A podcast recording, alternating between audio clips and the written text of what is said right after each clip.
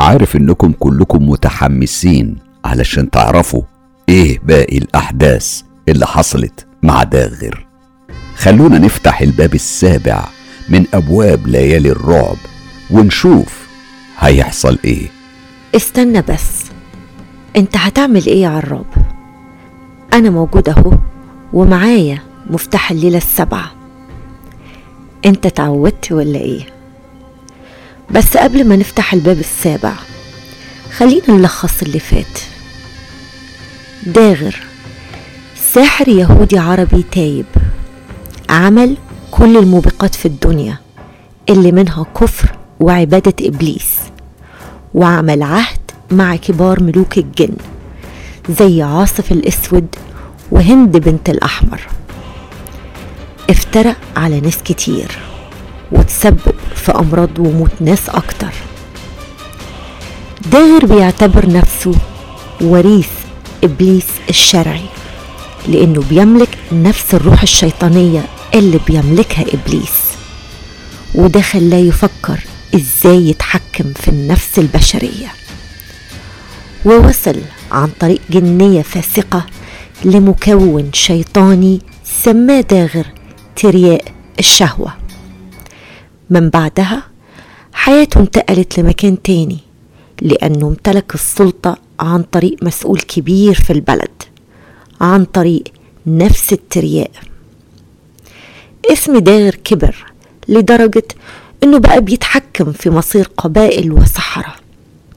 ولما وصل داغر لمرحلة غير مسبوقة من الشر ما كانش قدامه غير أخذ العهد من إبليس.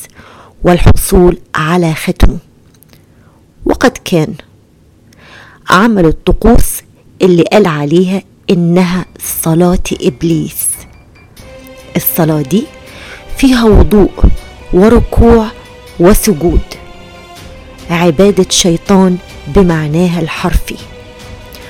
وأثناء سجود داغر قدام إبليس حس بالختم وهو بيحرق ظهره.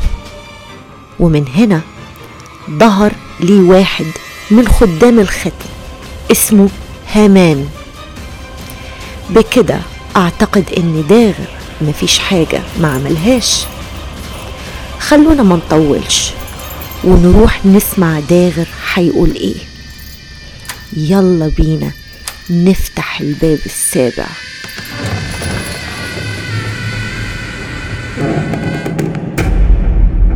قبل ما أكمل أنا قلت يا جماعة مفيش أي حلول بالنسبة للناس اللي عندها سحر أو مس غير اللجوء لله سبحانه وتعالى.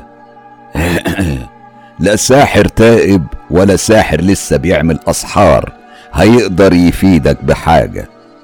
الرقية الشرعية وسورة البقرة والصافات وياسين وغيرها من الصور هي طريقك الوحيد. ولازم انت اللي تمشي الطريق بنفسك مش حد تاني.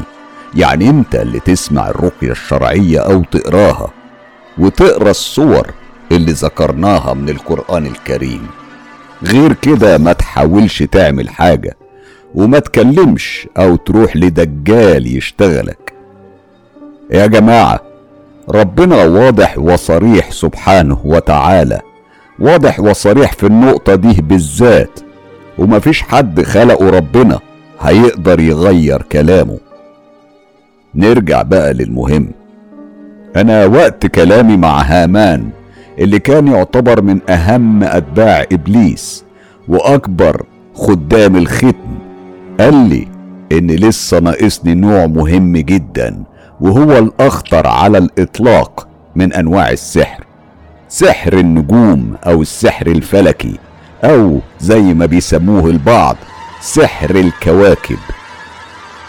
سحر النجوم ده خطورته في إنه بيجدد نفسه بنفسه. كل ما النجم اللي مربوط عليه السحر بياخد وضع معين في السماء أو لو مربوط بمجموعة نجوم بيكون أكتر تعقيدا وفاعلية. بس ده معناه إني لازم أتعلم حركة النجوم في السماء وأسمائها. الموضوع طلع كبير مش أي كلام وخلاص خصوصا إن مش كل النجوم بتظهر بشكل سنوي. في نجوم بتظهر يمكن كل عشر سنين فلازم أكون دارس وعارف وحافظ أشكال النجوم وأسمائها ومواعيدها بالظبط إيه. ميزة السحر ده زي ما قلنا إنه بيجدد نفسه من تلقاء نفسه. هواش محتاج وجع قلب كتير. وعلشان كده سعره غالي جدا أكتر من أي سحر. وده لأن سحرة كتير بيحاولوا يتعلموه ويفشلوا دايما بيفشلوا. بس طبعا هم مش داغر. السحر ده تميز بيه بشكل قوي جدا قدماء المصريين. علشان أتعلم النوع ده من السحر كان لازم أعيش في الصحراء. فترة مش هتقل عن شهرين وده معناه إن لازم يكون معايا أكل يكفيني شهرين. أنتوا عارفين إن موضوع الأكل ده ما بيفرقش معايا كتير. أنا متعود على كده بس دي أول مرة تكون المدة كبيرة قوي كده. كنت بجهز نفسي علشان أطلع الصحراء لكني اتفاجئت بواحد من إخواتي بيخبط عليا وبيقول لي أبوك عايز يشوفك. ما اكدبش عليكم دي كانت أول مرة أحس بالخوف ده. أنا مهما خسرت من بشر الموضوع مش فارق معايا ولا له أي أهمية. أنتم دلوقتي عارفين تفكيري وقتها كان عامل إزاي إنما أبويا كان غير. ممكن تتخيلوا إن واحد كان قاسي القلب وروحه شيطانية واحد زي يعني بالشكل ده ما كانش هيفرق معاه أبوه. أو على أسوأ تقدير إني احمله مسؤولية اللي أنا وصلت له. لكن العكس صحيح. أنا شايف أبويا ضحية زيي بالظبط.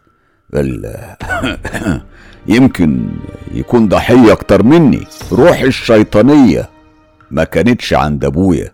هو مهما وصل كان أرحم مني بكتير. هو كان بيشتغل في السحر علشان نعرف نعيش. وهو تخيل إننا لو قربنا من أي دين هنعمل انشقاق في البيت اللي هو كان بيحافظ عليه هادي. إنما أنا أنا كنت بأذي الناس للمتعة وعلشان كده كنت شايف أبويا برغم كل اللي بيعمله كنت شايفه راجل صالح وكويس ولما روحه تتحول لجن هيبقى جن قوي وقادر على خدمة إبليس الخدمة اللي يستحقها. علشان كل الأسباب دي أنا حسيت إن أهم شخص بشري في حياتي هيروح مني بلا رجعة. جريت معاه على بيت أبويا. كان ساعتها قاعد كويس بس بينهج بصوت مسموع وده مش معناها إنه بيموت. يا ترى طلب يقابلني ليه؟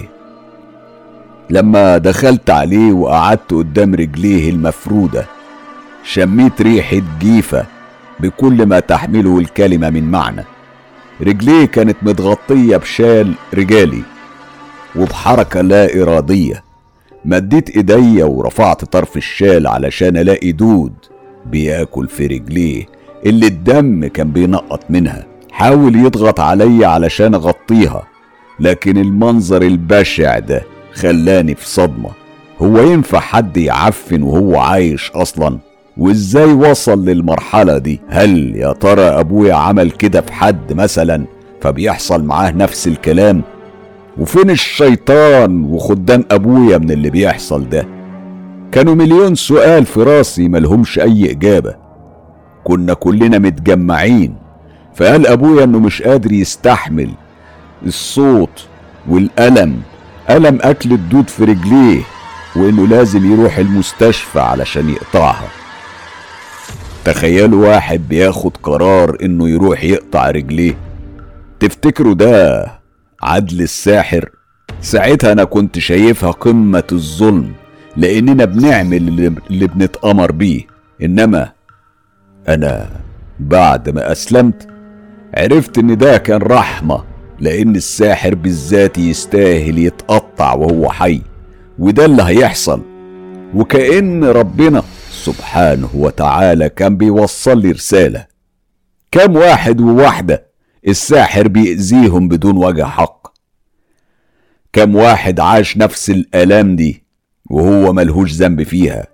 كم ألف واحد عاش كابوس في واقع حياته معرفش يخلص منه. لو عدينا المظلومين اللي الساحر بيجني عليهم نقدر نقول بضمير مستريح إن اللي بيحصل مع أبويا ده أو أي ساحر.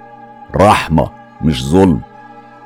ساعتها أنا كنت منهار مش لأن أبويا هيتقطع رجليه لا لاني لمحت إيديه اليمين فيها نقط سودة وأتباعي قالوا لي إنها غرغرينة برضه بس لسه عليها شوية وقت. لما أخدت أبويا أنا وإخواتي على المستشفى أول ما شاف رجليه دكتور الطوارئ اتصل بالعمليات وقال لهم عمل بتر فوري للساق اليسرى. بصلنا وقال لنا مش ممكن اللي أنتوا بتعملوه ده. أنتوا سايبين الراجل يعفن وهو في وسطكم وعادي كده. أنتوا إيه كنتوا مستنيين الغرغرينة لما تضرب في جسمه كله ولا إيه؟ أنا ممكن أعمل لكم محضر وأحبسكم. وهنا رد أبويا بحنان الأب وقال كل واحد وله بيته وحياته يا دكتور. محدش يعرف اللي أنا وصلت له ده غير مراتي وبناتي. وما كانش في ايديهم حاجة. المهم اتقطعت رجل أبويا وكان لازم تندفن. أخدتها أنا ودفنتها في التربة بتاعتنا. آه ما إحنا عندنا ترب خاصة بينا ترب اليهود. كانت منفصلة تماما عن ترب المسلمين طبعا. الفترة ديت كان لازم كلنا نفضل جنبه. هو بصراحة ما قصرش معانا. علمنا السحر زي ما الكتاب بيقول. أنا وإخواتي بنعمل سحر نتحسد عليه. لما حد بيتعامل مع خدام الأسحار بتاعتنا بيعرف إننا إحنا اللي عاملينه من قوة ومهارة السحر. ما طولش كتير أبويا. وفي خلال شهر وإيديه اليمين كانت بتسقط لحمها لوحدها كده من كتر الالتهاب اللي فيها. والريحة المقرفة كانت قوية. والمرة دي زي ما أنتوا عارفين مرضوش يدخلونا قسم الجراحة. ورمونا في أوضة جنب المشرحة. أنا وقتها عملت اتصال بالمسؤول اللي كنت بديله ترياق الشهوة. عماد باشا وهو بصراحة ما قصرش وخلى حد من مكتبه يتصل بإدارة المستشفى. ولما عرف خطورة الموقف وقد إيه الريحة مقززة كلمني وقال لي إن الوضع ده عارض ومش شخصي وإن أي حد في مكانهم لازم يعمل كده علشان رهبة المرضى. وقال لي خلي بالك أبوك معروف هو مين وبيشتغل في إيه وده مش في مصلحتكم. الحقيقة هو قال لي أيامها كلام كتير وأنا كنت عارف إن معاه حق في كل اللي بيقوله. بس برضه كان لازم تصيبه لعنتي. ليه؟ رؤى لما خلص موضوع أبويا ده. بعد البتر روحنا البيت. والأول مرة أسمع أبويا. بيتوسل بالشكل المهين ده لإبليس وبرغم إن أتباع إبليس كتير إلا إن مفيش حد ظهر له ولا رد عليه. أنا استدعيت هامان اللي ظهر بصعوبة وقال لي إن إبليس ملهوش علاقة بحاجة زي كده. وبعدين موضوع موت البشر ده شيء حتمي وإن إحنا مش مخلدين فيها. وإيه المشكلة يعني لما يموت متعذب؟ كل المخلوقات بتتعذب وهي عايشة أو وهي بتموت. هو فهمني إن الخادم الضعيف عند إبليس بيموت قبل ما روحه تطلع بسنين وفهمني إن أبويا ملوش أي أهمية عندهم دلوقتي ويموت بأي طريقة. مش فارق معاهم. وإن أنا نفسي لو جه عليا الدور لازم أرضخ لمشيئة إبليس وقدره. بيني وبينكم أغلب الكلام ده أنا كنت عارفه من قبل كده. بس كنت عايز على الأقل الموت الرحيم بس حتى ده ما حصلش. أبويا بدأ كمان يناجي ربنا اللي كان اسمه ويتوسل إليه وربنا كمان ما استجابلوش. بكى كتير وتوسل كتير وفي النهاية لا الشيطان ولا الإله أنجدوه. الإله كان له أسبابه طبعا اللي هي عمر أبويا ما آمن بيه ولا اعتبره موجود من الأصل والأساس إنما إبليس أسبابه مش منطقية قوي برغم إني كنت متقبلها ساعتها. فضلنا على كده وكل كام يوم أبويا بيتقطع جزء من جسمه لحد ما الدود كان بدأ ياكل في وشه نفسه ومات موتة بشعة. أبويا أبويا مات معفن وهو صاحي. أبويا كان بيموت بالموت البطيء بعد موت أبويا رجعت البيت وبدأت أحضر تاني رحلة الصحراء وده طبعا كان بيتطلب شغل كتير. المهم بعد كام شهر رحت الصحراء ومعايا همان كان بيظهر لي وقت الليل علشان يوريني مواقع النجوم وإزاي بتتحرك وتلف وأسمائهم إيه وبيظهروا كل قد إيه وإيه أفضل نجوم لعمل سحر. وأعراض سحر النجوم واللي كانت بتبتدي من صداع دائم مرورا بتوهان ونسيان وبعض الأوقات فقد مؤقت للذاكرة ودوخة وكتمه نفس وشوية تهيؤات. سحر فعلا قوي بيتجدد من تلقاء نفسه بس طبعا لازم المجدد بيدفع حاجة كده زي اشتراك لأنه لو ما دفعش تمن تجديد السحر الساحر بيفكه. في ناس بتعتمد على التجديد التلقائي ده وما بيدفعوش للساحر ولما بيبطل السحر بيرجعوا يبوسوا إيديه ورجليه علشان يجددوا. وهنا بيكونوا فريسة سهلة ليه لأنه مش بيجددوا ولا حاجة وبياخد منهم فلوس من غير ما يعمل أي حاجة. أول لما رجعت شقتي من الرحلة الطويلة دي اللي اتعلمت فيها كتير جات لي واحدة ست في أوائل التلاتينات فاكرها كويس اسمها سعاد. شكلها وحش وكانت عايزة تعمل عمل ساعتها قالت لي يعني لضرتها. بالرغم اني كنت عارف إن الموضوع ده مش مظبوط بالمرة هي عايزة تعمل عمل لمرات الشاب اللي كانت بتحبه. بيني وبينكم أنا ما كانش يشغلني بالمرة هي عايزة تعمله لمين. المهم عندي هتدفع كام؟ واضح. إن داغر. ما هزوش موت أبوه.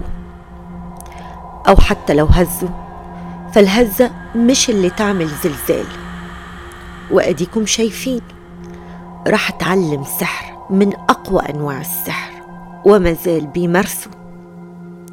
فعلا الروح اللي بتسكن جسم داغر دي مستحيل تكون روح بشرية ولا حتى روح إبليس نفسه. دي روح تعدت إبليس في الشر. وهنا بيجي السؤال الملح. إيه ممكن يحصل أكتر من كده علشان ربنا يرزق داغر بالتوبة؟ هل هتحصل حاجات أكبر من موت أبوه بالطريقة البشعة دي؟ خلونا نشوف هيعمل إيه مع الست دي كمان. أنا عرضت عليها أنواع كتيرة من السحر. وفي الآخر اختارت سحر النجوم اللي كان تمنه أعلى من كل الأسحار يمكن ثلاث مرات. خلوا بالكم الموضوع ده بيجيب قوي مع الناس اللي نفوسها مريضة زي سعاد. سحر سعره أعلى من باقي الأسحار يبقى أكيد مضمون أكتر. وبصراحة كان معاها حق. سعاد طلبت أعمل لها سحر الواحدة اسمها سهير وجوزها كامل. السحر ده عبارة عن عدم القدرة على المعاشرة. الولية من شرها ما كانتش عايزة تعمل سحر تفريق ولا حتى ربط ولا مرض. دي كانت عايزاهم قدام بعض على طول عايشين بيحبوا بعض وما يقدروش يقربوا من بعض. شايفين النفس البشرية ممكن توصل في التفكير لفين؟ أنا كداغر لو حد سألني عن طريقة للانتقام كنت هختار سحر التفريق. وعمر ما تيجي في بالي فكرة شيطانية زي دي. بجد الواحد كان لازم يخلع عن راسه القبعة ليها ويتعلم منكم كبشر طرق الانتقام الأمثل. أنا عملت لها السحر وربطته بنجم مش هقول اسمه بس من اللي بيظهروا كل سنة. أنا مش عايز المدة الطول عن كده. أولا لأني أول مرة أعمله وثانيا لأني ما اضمنش الولية دي اللي شكلها أقبح من إبليس إنها تدفع كل سنة غير لما السحر يقف.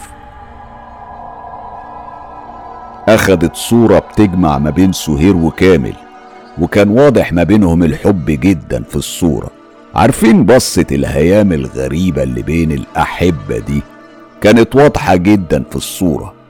المهم كتبت اسم النجوم على الصور من ورا. ومن قدام كتبت حروق وتشنجات في حالة اللمس. مش عارفين يعني إيه الكلام ده صح؟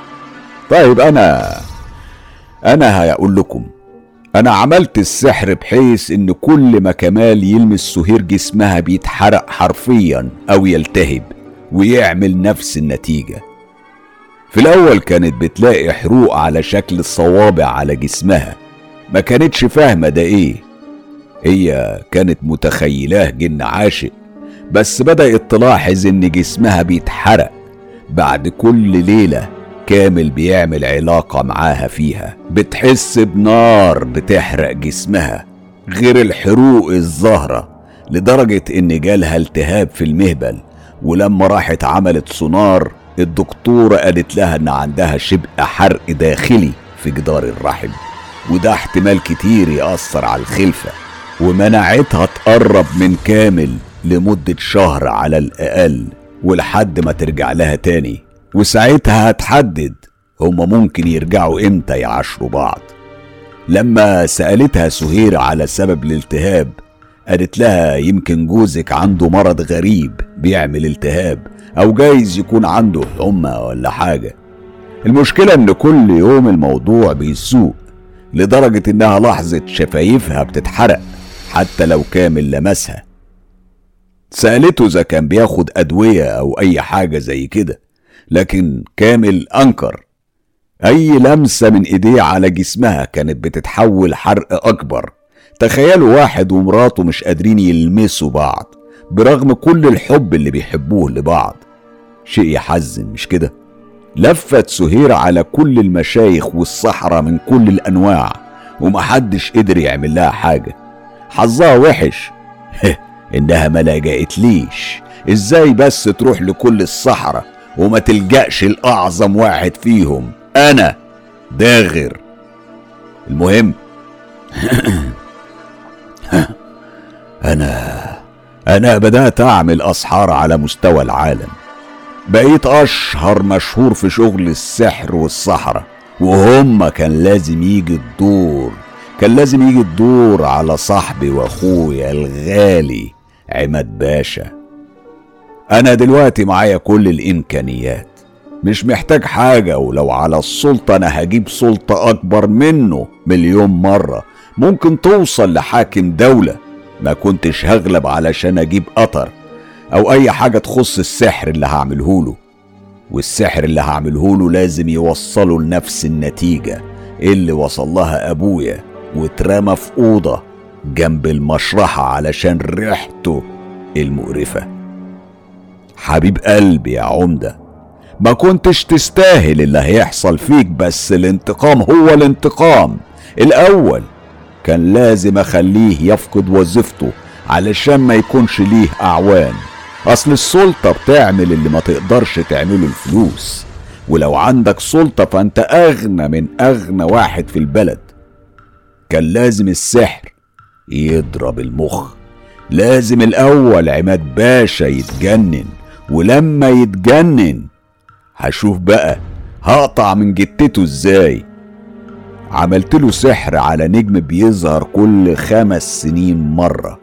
أصل أنا بصراحة ما كنتش ناوي أعفو عنه مهما كانت الأسباب. في الأول بدأ ينسى ولأن جواه شر مختلط بذكاء. حس إن عنده حاجة مش مظبوطة فبعت لي رجالته تاخدني عنده. لما رحت لقيت شخص غير الشخص. وعيه اللي كان دايما صاحي وواعي باللي حواليه على طول ودايما مركز. بقى بيرجع على فترات. بس الوقت اللي بيرجع فيه بيبقى فاهم كل حاجة ومتذكر كل حاجة. اشتكالي إن هو اتوقف عن العمل. بس لسه له سلطات. طبعا اللي كان دوري إني أسحبها منه شوية شوية. قال لي إنه حاسس إن حد عمل له حاجة. وأنا هنا لقيتها فرصة آخد منه على قد ما أقدر فلوس وسلطة ومعارف. قلت له بحماس نكشف يا عماد باشا نكشف عليك واللي نلاقيه عمل لك حاجة نقطع رقبته. بعد ما غاب عن الوعي حوالي 30 ثانية بيتعمد فيهم إنه ما يتكلمش علشان واضح إنه بيقول أي كلام الفترة دي. رد وقال لي شوف لي مين ابن الكلب اللي ممكن يعمل معايا حاجة زي دي وهتاخد كل اللي تطلبه. هنا أنا غمضت عينيا وحطيت إيدي على راسه وهو عاش الدور بدأ يتشنج ويغيب عن الوعي. بصراحة الناس اللي بتعيش الدور دول بيخدموني أحلى خدمة خصوصا قدام أهلهم أو واحد زي ده قدام رجالته. لما فاق قلت له أعوذ بالله إيه ده؟ معقول في شر كده؟ أنت معمول لك سحر من ساحر قوي جدا السحر ده معمول بالجنان وهيكلفك كتير يا عماد باشا بس والله مفيش حاجة ليا. السحر أصله قوي ومن أقوى أنواع السحر السفلي فهيتكلف كتير. بعد ما غاب ثواني تاني رجع قال كام يعني يا داغر؟ ومن غير رغي كتير. أنت مش عرضت عليا القصر ده يا باشا. الجملة دي أنا قلتها وأنا بشاور على القصر اللي وراه. وسامع صوت التيران اللي ورايا بتزمجر. بس رد عماد باشا بضحكة سامجة وقال لي أنت متخيل إن القصر ده باسمي؟ يا داغر أنا لا أملك شيء. واضح طبعا إنه كان عامل حسابه على كل حاجة علشان لو وقع يبقى كله سليم. بس الكلام ده ينفع مع الحكومة مش مع داغر طب يا عماد باشا بقى فك السحر ده هيتكلف حوالي 3 مليون جنيه. ساعتها المبلغ ده كان يجيب قصر. مش قصر قوي يعني إنما يجيب فيلا محترمة في مكان محترم. غاب عن الوعي تاني ولما فاق قال لي شوف يا داغر أنا عارف إنك ذكي من إنك تستغلني علشان أنت عارف أنا ممكن أعمل معاك إيه وأنا بحالتي دي. وعلشان كده أنا هديك المبلغ اللي أنت طلبته بس أرجع تاني عماد باشا. واضح كلامي ولا ولا أنت عارف مصيرك؟ مصيرك مش هيبقى كويس ابدا يا داغر. يا عماد باشا أنت عارف أنا طول عمري بخدمك بعناية من غير أي أتعاب. واضح كده إن اللي بينتقم منك أنت عملت فيه كتير وعلشان كده السحر ده هيتكلف. إحنا أصلنا محتاجين ذئب أحمر وأنت سيد العارفين الجرام بكام؟ بدأت حالات الغياب عن الوعي اللي بيقول فيها أي كلام محدش بيفهم منه حاجة تزيد. ومعاها بدأت الزمجرة بتاعت التيران اللي ورايا تعلى. بمعنى كفاية كده. لما فاق قال لي روح أنت دلوقتي يا داغر واشتغل لي على السحر وبكرة هيكون عندك الرجالة بالفلوس. أنا أخدت في بعضي ومشيت وأنا بوعده بالحل. تاني يوم قبل الفجر بنص ساعة كانت الفلوس طالعة على شقتي بالكراتين وكمان رقم المسؤول الأكتر منه أهمية علشان لو احتجت أي مساعدة من أي نوع. أنا كنت بقيت مش محتاج الحقير اللي اسمه عماد في حاجة وآن الأوان إنه يتحاسب. كان بيجي همان يتفرج عليا وأنا بستمتع باللي بعمله فيه. بعت جن سكن المسانة والقولون. كان بيعمل حمام على نفسه وهو مش حاسس. طبعا مراته وولاده منعوا رجالته يروحوا له علشان ما يشوفوهوش في المنظر ده.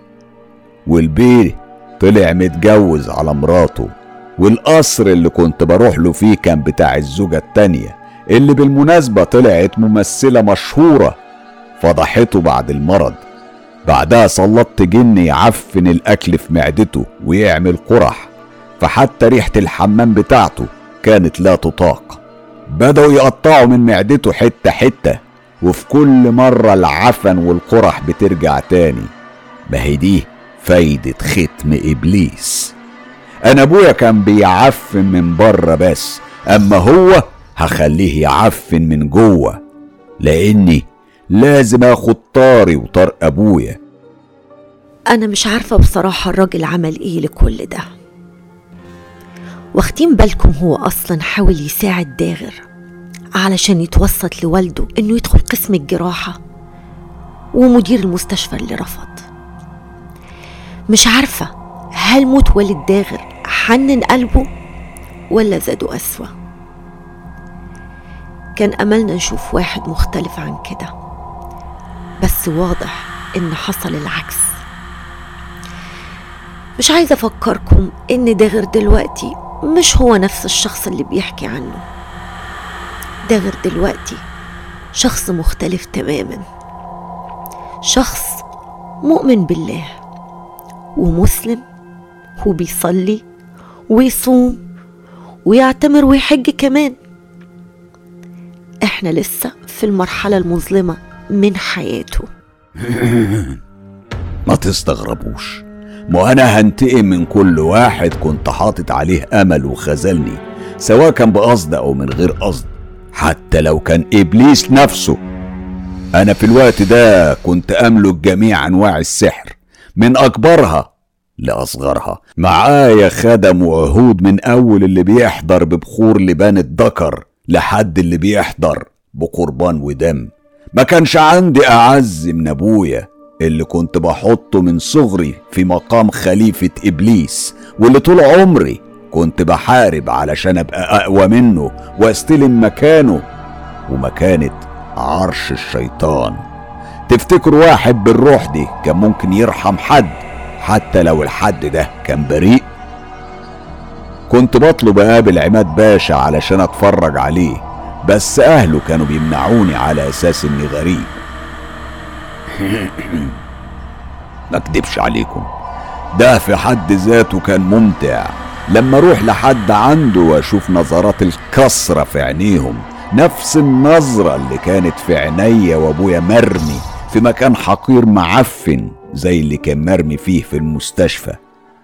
بعد فترة مش طويلة عرفت من واحد من الحراس اللي كان بيجيلي ان جاله سرطان في المخ. الشخص ده تحديدا طلب مني أحاول أتدخل بالسحر علشان أساعده.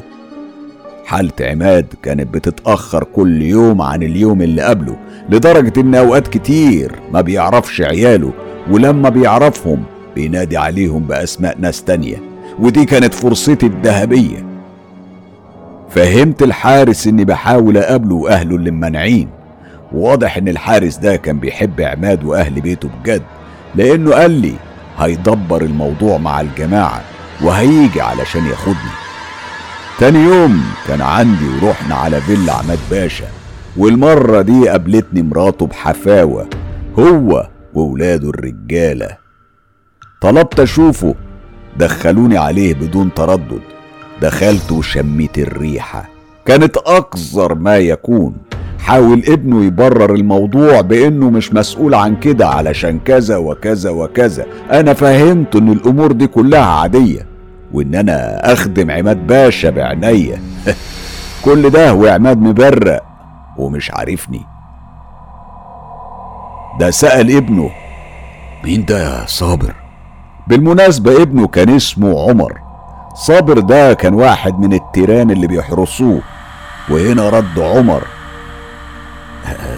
ده صديقك يا باشا من فترة وجاي علشان يطمن عليك. طلبت من عمر يمشي ويسيبني لوحدي معاه. خرج وقفل الباب من غير كلام. قعدت قدام عماد بنظرة كانت كلها تشفي تخيلوا أنا بقالي كام شهر وأنا بحلم باللحظة دي. مش كام شهر بس لا. أنا بقالي كام سنة من أول ما شفت وش عماد باشا. وهو جايبني من شقتي زي اللي ماسك حرامي.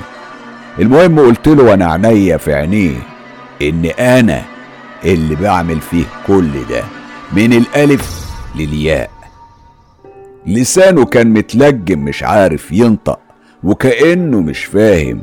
واضح إن حالته متأخرة قوي هنا كسر فرحتي. كان نفسي يكون واعي وفايق وفاهم. أنا بعمل فيه إيه؟ كان نفسي يحس بنفس إحساسي وأنا أبويا بيموت ومش عارف أعمل له حاجة مرمي في مستشفى زي الكلب علشان يقطع حتة من جسمه. سألت همان اللي كان معايا طول الوقت هو أنا ممكن أرجع له الوعي لثواني حتى؟ فقال لي مش هينفع المخ خلاص اتغربل. والراجل مش عارف هو مين وفين أصلا. طبعا زود ألمي بكلامه كنت بحاول أداوي جرحي بمنظره في اليوم ده. بعد ما قعدت معاه حوالي نص ساعة بتكلم وبقول شعوري من ناحيته من أول مرة شفته فيها. ولما خلصت خبطت على الباب علشان أخرج. بعد فترة فتحت لي بنت شكلها شغالة عندهم. ولما نزلت تحت كانوا متجمعين. قلت أخلص اللي باقي من طاري فيهم فقلت على الملأ. يا جماعة اعتبروا عماد باشا في ذمة الله واطلبوا له الرحمة والمغفرة.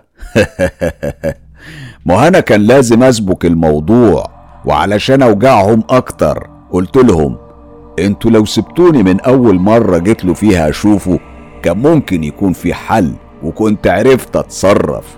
هنا صوت الصريخ اللي كان بيطرب وداني كان بيعلى.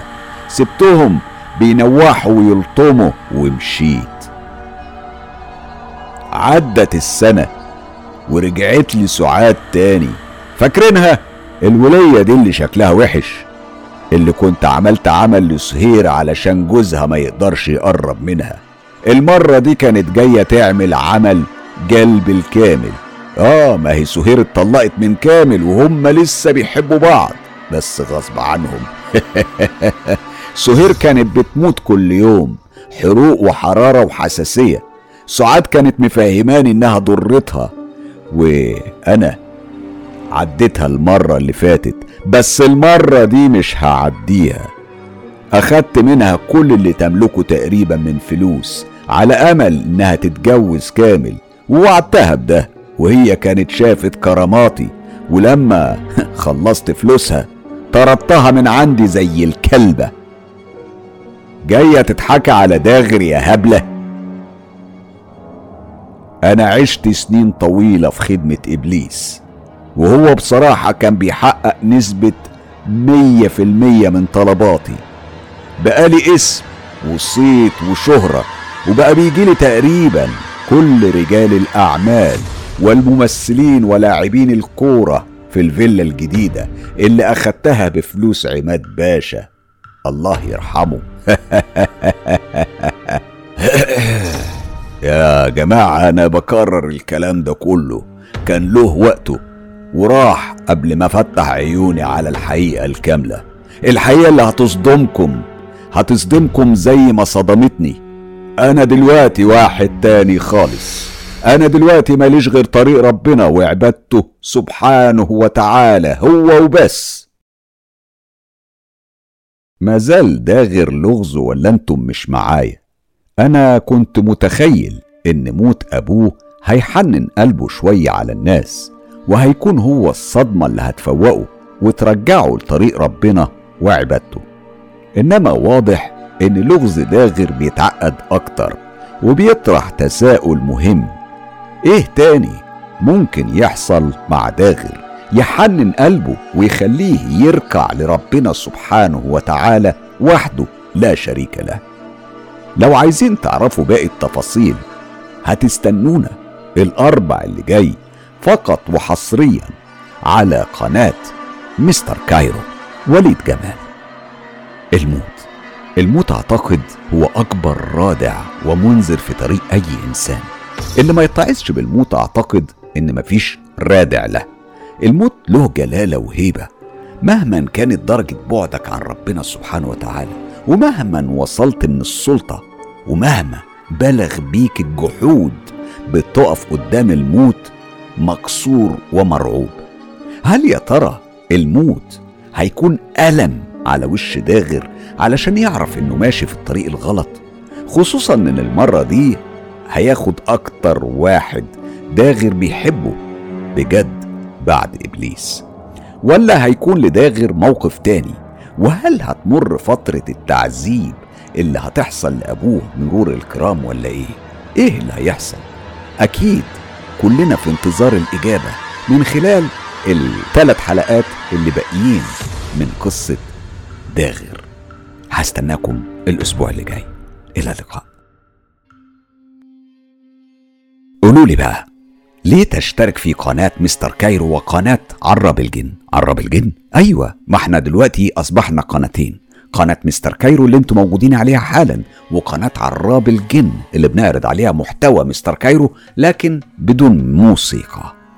اسمعوا بتشتركوا في القناتين دول علشان تعيشوا أفضل وأروع لحظات مرعبة ممكن تعيشوها في حياتكم. إثارة متعة أدرينالين بالإضافة إنها توصلكم آخر المعلومات اللي ممكن تفيدكم وتحميكم مش أنتوا بس أنتوا أهلكم والناس اللي بتحبوهم. هتحميكم من عالم السحر والسحرة. كمان هتخليكم ملمين بأسرار عالم الجن والعوالم الغامضة اللي بتشاركنا حياتنا واللي بيشاركونا حياتنا الحقيقة كتير زي ما دايما مستر كايرو بيقول. اسمعوا لو عندكم تجارب حقيقية وحصلت بالفعل ليكم أو لحد من أصحابكم وحابين تشاركوا بيها أصدقاء مستر كايرو. هتعملوا إيه؟ سهلة جدا. هتلاقوا في رابط موجود في خانة الوصف وفي أول تعليق لموقع صراحة. مستر كايرو على موقع صراحة. من خلال الرابط ده بتدخل وبتبدأ تكتب قصتك أو تجربتك بشكل مباشر. ما أنتش محتاج برامج مش محتاج دخول مش محتاج أي حاجة. مجرد كتابة مباشرة لمستر كايرو. في طريقة تانية ممكن تبعت بيها تجربتك أو قصتك. من خلال الصفحة الرسمية للإعلامي حسام مصباح على موقع التواصل الاجتماعي في فيسبوك. كمان في طريقة تالتة ممكن تبعت التجربة أو القصة على تطبيق تيليجرام. كل الروابط دي هتلاقونا مجمعينها كلها في خانة الوصف وفي أول تعليق. أما بقى للحصول على كل الحصريات تعملوا إيه؟ انضموا ل group عراب الجن مستر كايرو على موقع التواصل الاجتماعي في فيسبوك. وعلى فكرة بالمناسبة في صفحة كمان بعنوان عراب الجن مستر كايرو موجودة برضو على فيسبوك. من خلال الصفحة أو ال group ممكن تحصلوا على حصريات كتير تخص قناة مستر كايرو. طب لو بقى عجبك تجربة مستر كايرو أو عجباكي وحابين تدعموه تعملوا إيه؟ ادعموه بالاشتراك في القناة والإعجاب بالكليب. طبعا لو عجبكم. أما المهمة قوي بالنسبة لنا في القناة هي إنك تـ share الكليب ده في كل مكان. شيره على واتساب ماسنجر إنستجرام. كمان شيره على يوتيوب. خلي الدنيا كلها تعيش تجربة. مستر كايرو. عراب الجن